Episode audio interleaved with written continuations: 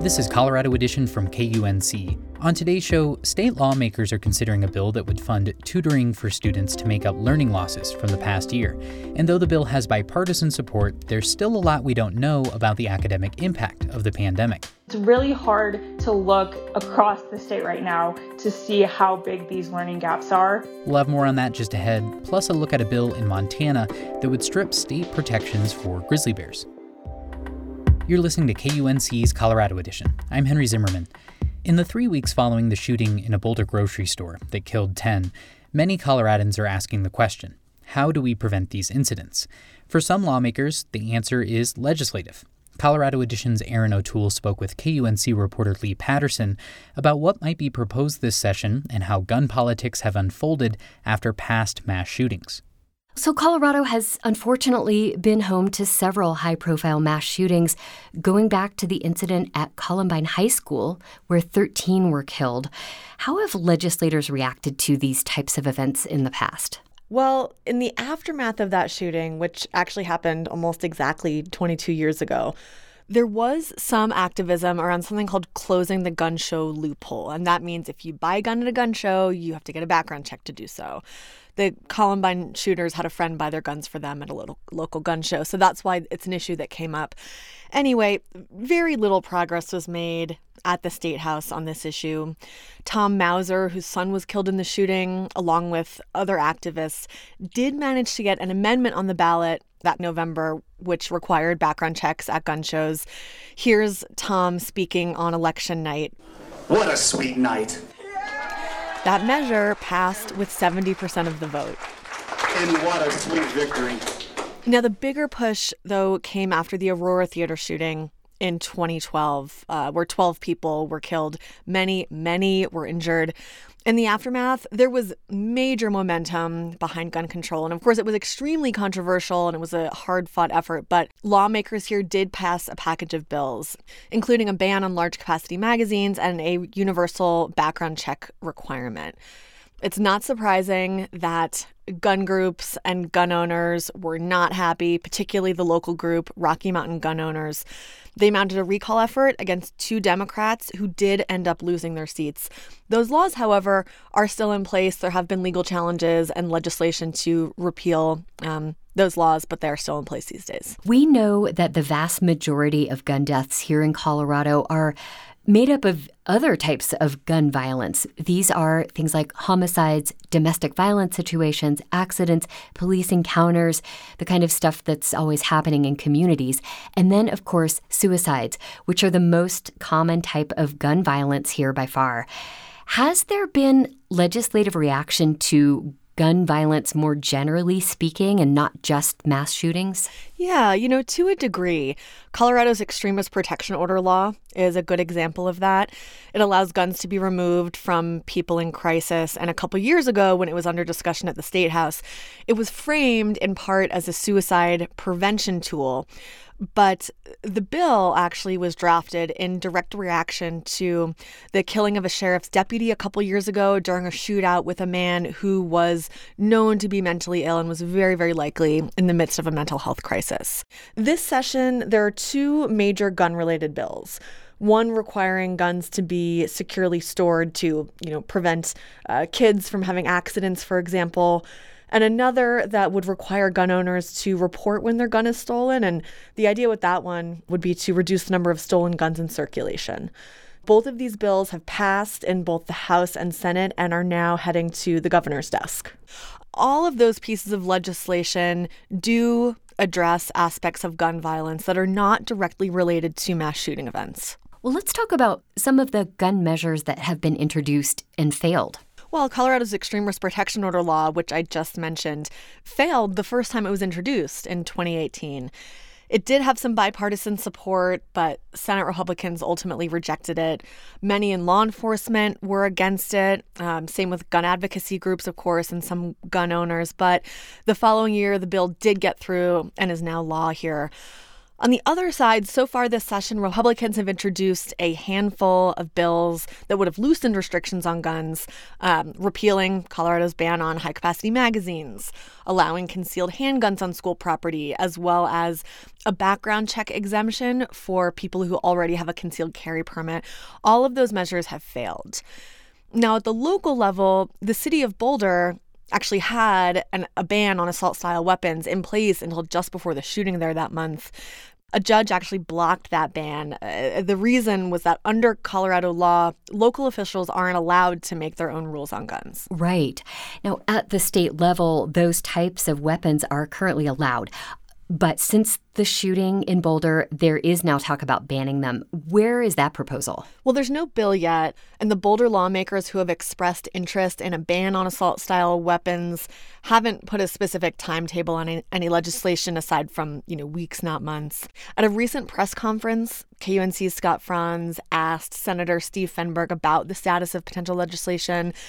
Fenberg said they're basically still talking it through with other lawmakers and with policy experts we're still working through it. I mean, this is something that um, we don't want to rush into, but we want to do thoughtfully and make sure that whatever we do, if we if we introduce additional legislation, that they're not just to make us feel like we responded to a tragedy, but actually can make a difference um, and have uh, a meaningful impact in in reducing future tragedies. Now, it's worth noting that recently Governor Polis wouldn't give a clear answer on whether or not he even supports a ban on assault style weapons. And lawmakers right now are working on passing a $34 billion budget, so that is likely influencing the timing on other things, like a possible assault weapons ban. Have Republicans put forward any solutions? Some Senate Republicans are interested in pursuing something on mental health. Their spokesperson says this would likely be in the form of budget amendments to direct funding towards mental health programs, but he wasn't able to give me any more detail than that. If and when there are any gun bills introduced by the Democrats. I think whether or not that legislation actually gets through will likely come down to how a handful of moderate Democrats choose to vote. Well, we know this is an ongoing story and we'll keep following it. Thanks so much for your reporting, Leigh. You are welcome. Many Colorado students are falling behind in classes due to pandemic related disruptions. To help them get back on track, lawmakers are considering a bipartisan bill to fund high impact tutoring programs at districts across the state. Here to tell us more about the bill and how this kind of intensive tutoring works is reporter Erica Breunlin. She's with the Colorado Sun. Erica, thanks for joining us. Great to be here, Henry. So, I want to talk first about how students have been impacted by the pandemic. Obviously, a difficult year Many schools offered remote classes for some or all of the year, and then all implemented major precautions for in person instruction. What do we know so far about how students were impacted academically? I think that's such a good question, Henry, and candidly, it's one that I am still asking. I think anecdotally, we're hearing a lot from parents, from students, from educators, from education advocacy organizations that students really have been impacted severely by the pandemic and that they've lost a lot of academic ground that they would have otherwise gained had we not experienced a pandemic. But I think it's really hard right now to quantify just how significant these learning gaps are from a state level because we don't yet have a state picture. We haven't yet conducted CMAS testing. We won't have a clear picture of results from CMAS until the fall. So it's really hard to look across the state right now to see how big these learning gaps are. But again, what we're hearing anecdotally is that kids have just been so disrupted by the pandemic. Many of them have had to continually shuffle between in person learning, remote learning, hybrid learning throughout the school year. A lot of them are suffering severely with mental health issues that have been exacerbated by the pandemic. A lot of them, especially out in rural areas, have struggled to access technology that has just become incredibly crucial for their education during the pandemic. So overall, anecdotally, we know that there has been a lot of learning loss, but just how significant that learning loss has been, we have yet to know. And I think we'll know more about that toward the end of the school year and certainly by next fall. So, even without this hard data on the academic impact, lawmakers are obviously concerned enough to bring forward this bill that would create high impact tutoring programs. First, tell us about that. What is high impact tutoring? Yeah, so high impact tutoring is also known as high dosage tutoring, and it's this unique approach to tutoring that occurs during the school day and pairs a student with one distinct tutor throughout the entire academic semester or school year. They're meeting with that tutor and potentially a small group of students throughout the week, at least three times a week, again during the school day, so that they're there already at school. It's not before or after school. And their tutor can really, really get to know them and get to know their needs on a much deeper level. I talked to one of the co-founders of Saga Education, which is a nonprofit organization out of Massachusetts. And this co-founder, Antonio Gutierrez, talked about how high impact tutoring really has this relationship component and that the relationship is a key part of helping students thrive academically. And Antonio himself went through high impact tutoring when he was a student at a charter school called Match Education in Boston. And he talked about how he had been struggling academically and how having a relationship with a tutor and having someone to really push him and show him his potential got him through and really helped him excel in his education. And so that's what his organization is now out to do. And I think tutoring can be so effective in many forms, but really what is most important here is that you have someone who is consistent and reliable working with these students, getting to know them where they struggle most, what they need help with, and just helping consistently work with them throughout the semester or the school year to keep them on track and to just kind of keep them uh, motivated and pushing forward. And so working in small groups one on one with these tutors is really key to the success here. That kind of tutoring sounds expensive, though I understand that lawmakers behind the bill so far have committed at least $5 million, money that would come from the $800 million state coronavirus stimulus package. Is $5 million enough to help all of the Colorado students who might need this tutoring? Part of the issue here is that we don't yet have a sense of how many students would actually need this tutoring or would benefit from this tutoring. So there's this whole question of how many students are actually in need of this tutoring, which again, we just don't have an idea of that. And I don't know that we'll have a firm picture of that until the end of this school year or the fall even. But money is really a huge issue at the heart of this bill right now. As you said, lawmakers have committed $5 million from the state's $800 million stimulus package, but Representative Kerry Tipper, who is part of a bipartisan set of sponsors behind this bill, really cited that as a drop in the bucket for what's needed. She told me that tutoring, high impact tutoring, can range from a few thousand dollars a student, $3,000 a student, down to a few hundred dollars a student, depending on how it's implemented. So it's hard to know how many students $5 million could serve because there are just so many variables that are up in the air right now. But she said that the $5 million simply will not be enough. And if this bill does move forward into law, she sees this money evaporating within a matter of months. So she's really hoping that the state will spend some of its federal stimulus dollars on this high impact tutoring. She told me that the state receives federal stimulus dollars and many of those dollars the state can decide itself how it wants to use so long as it has permission from the state board. And so she's really hoping that the state will be able to add some funding to this initiative because she recognizes that $5 million is simply going to be inadequate to fill the need across the state. Before we let you go, where is the bill at now and where does it go from here? So on Thursday, the House Education Committee met and discussed this bill. Representative Tipper really reiterated how much of a bipartisan effort this has been. We have both Republicans and Democrats who are very much behind this bill. We also have a lot of education advocacy organizations who are behind this across the spectrum from Ready Colorado to Democrats for Education Reform to the state's teachers union. So we have just so much momentum behind this bill and it passed unanimously on Thursday. And so now it heads to appropriations. And so really just the big question at this point is whether it will get all the way to the finish line and whether we'll be able to see additional dollars from the Colorado Department of Education added to this effort. Erica Breunlin covers education for the Colorado Sun. You can find a link to her reporting on this bill at our website, kunc.org. Erica, thanks as always for talking with us. Thank you, Henry. And you're listening to Colorado Edition from KUNC. For many, the year 2020 is synonymous with hardship. Restaurants closed, events were canceled, and we all had to face a global pandemic. All of these things and more culminated in a damaged economy, with many thousands of Coloradans still out of work.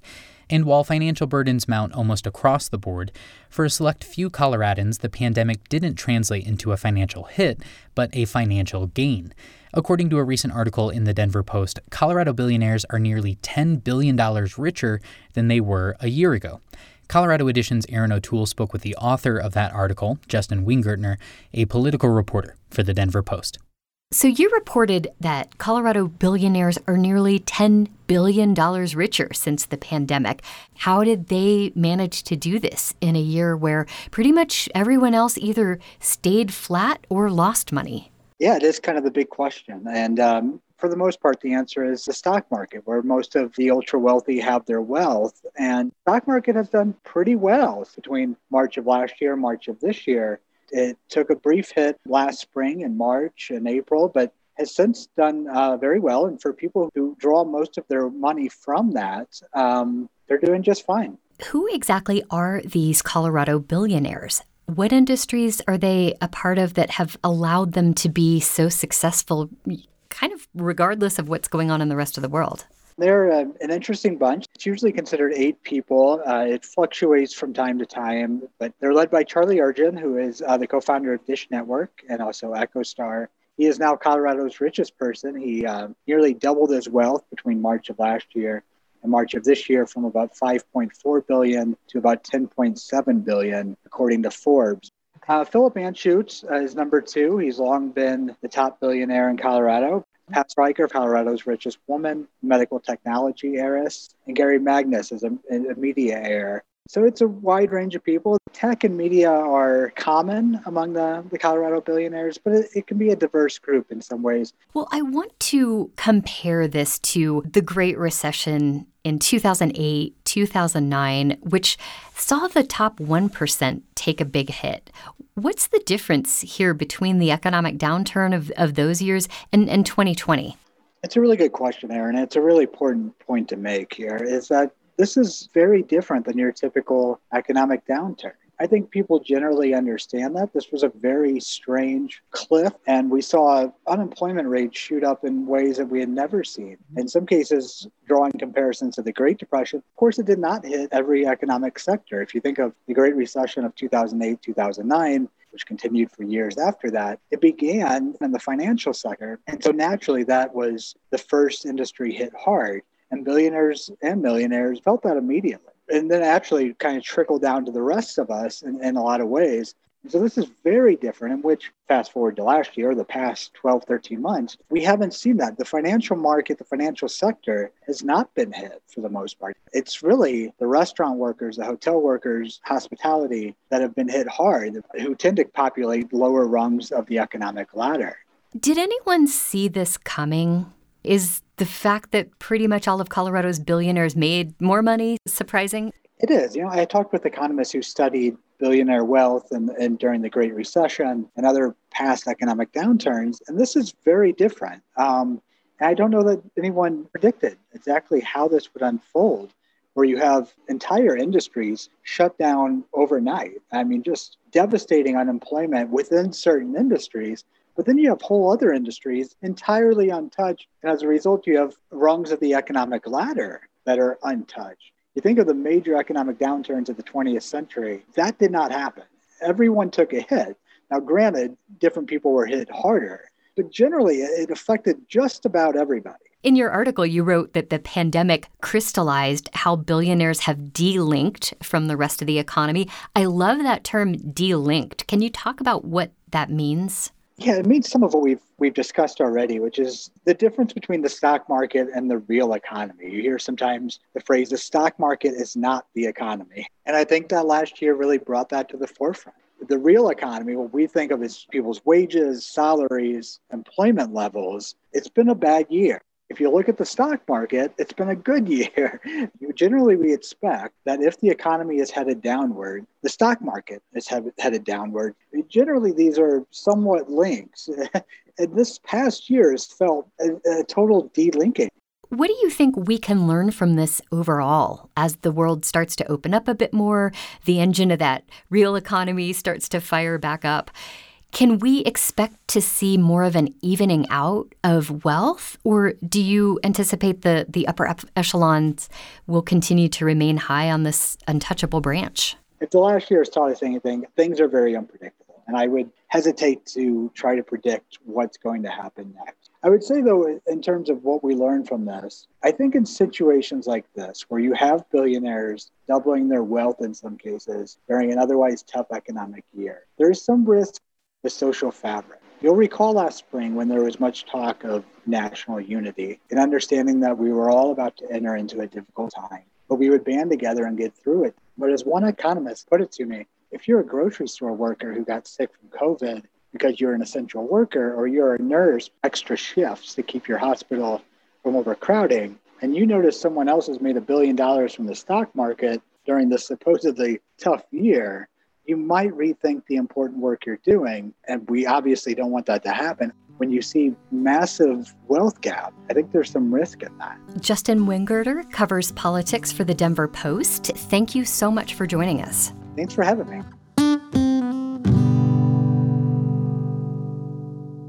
Grizzly bear populations in the Mountain West have rebounded since being listed as an endangered species about 50 years ago. To some, this means that grizzlies are no longer endangered, and now a group of Republican senators has proposed legislation to strip federal protections. And in Montana, a bill has been proposed that loosens state protections. But as Dante Filpula Ankney reports for KUNC, Montana's bill could have an unintended consequence. Tom Kuka has been ranching on the Blackfeet Reservation for nearly 30 years. His ranch sits about 20 miles east of the Rocky Mountain front, where jagged peaks meet sprawling prairie.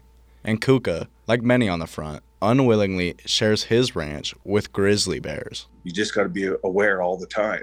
I've run into sows and cubs, but they, uh, I've they've seen me first, I guess. But you know, one day the, it might not be that way, I guess. Kuka worries for the safety of himself, his family, and his livelihood. He said he loses about 15 calves every year to grizzlies, a loss worth twelve to fifteen thousand dollars. Ranchers can be compensated for their killed livestock, but only if they can prove the cause of death is a grizzly. Of the 15 calves killed, Kuka says, he typically finds only two or three carcasses. Last year, he found only one. They eat the calf up so bad that you never do find it. There were an estimated 7 to 800 grizzlies in the lower 48 when the bear was listed as endangered in 1975. Now, there are almost twice that and more than 1,000 of those grizzlies live in northwest Montana, near Kuka. He has joined a growing group of ranchers arguing that something needs to be done. It'd be great to hunt them, I guess, just to get the fear back into them. Uh, there's no fear in the bear at all anymore. In Montana's state Senate chamber, Republican Senator Bruce Gillespie has authored a bill that would loosen regulations around killing grizzlies in Montana. It's a message that's finding an audience during Montana's ongoing legislative session. They're a dangerous animal, they're an apex predator. It is already legal in Montana to kill a grizzly in self defense or if the bear is in the act of killing livestock. This bill would allow a grizzly to be harmed or killed if a bear even threatens. We need to be able to defend our lives, livestock and our livelihood, our, our, our friends, our kids, our parents, whatever. Uh, you know, this thing is totally idiotic the way it way it is right now. Right now, under the Endangered Species Act, grizzlies can't be harmed or killed, regardless of what Montana says, because federal law supersedes state law. Gillespie knows that, but he says his bill, which is making its way through the Montana state legislature, is more of a message to federal officials. Basically, it's put pressure on them and uh, say, hey, you know, you guys back there, DC, wake up. Um, you know, you're living where you're nice and safe, but we're not. Chris Servheen doesn't think the bill will send that intended message at the Capitol. Absolutely not. It would have the opposite effect. And Servheen would know. For 35 years, he led the grizzly bear recovery effort for the Fish and Wildlife Service. For the bear to be delisted, Servheen says, adequate state measures have to be in place to protect them. And if that bill is passed, it would prevent the consideration of delisting by the Fish and Wildlife Service because the state would no longer have the ability to regulate human caused mortalities to grizzly bears. Meaning federal efforts to delist grizzlies, like the long shot legislation just proposed in Congress, would be dead on arrival. Andrea Zaccardi is a senior attorney for the Center for Biological Diversity. She says the bill could pose another risk Montana's bill is extremely dangerous for Montana's citizens. It sends a mixed message, she says. So they might not, for example, understand that while it's decriminalized to kill a grizzly bear in Montana, they could still be federally prosecuted. Zaccardi agrees that grizzlies have made a tremendous recovery, but she believes they are not quite healthy enough to hunt. And numerous attempts to take the bear off the endangered species list in the past have all been overturned in court. Reporting from Missoula County, I'm Dante Filpula-Ankney. KUNC is a member of the Mountain West News Bureau, a regional reporting collaboration. You can find more stories at our website, kunc.org. And that's our show for today. I'm Henry Zimmerman. Our production staff includes Tess Novotny, Alana Schreiber, and Ray Solomon. Brian Larson is our executive producer. We'll be back tomorrow with more Colorado Edition from KUNC.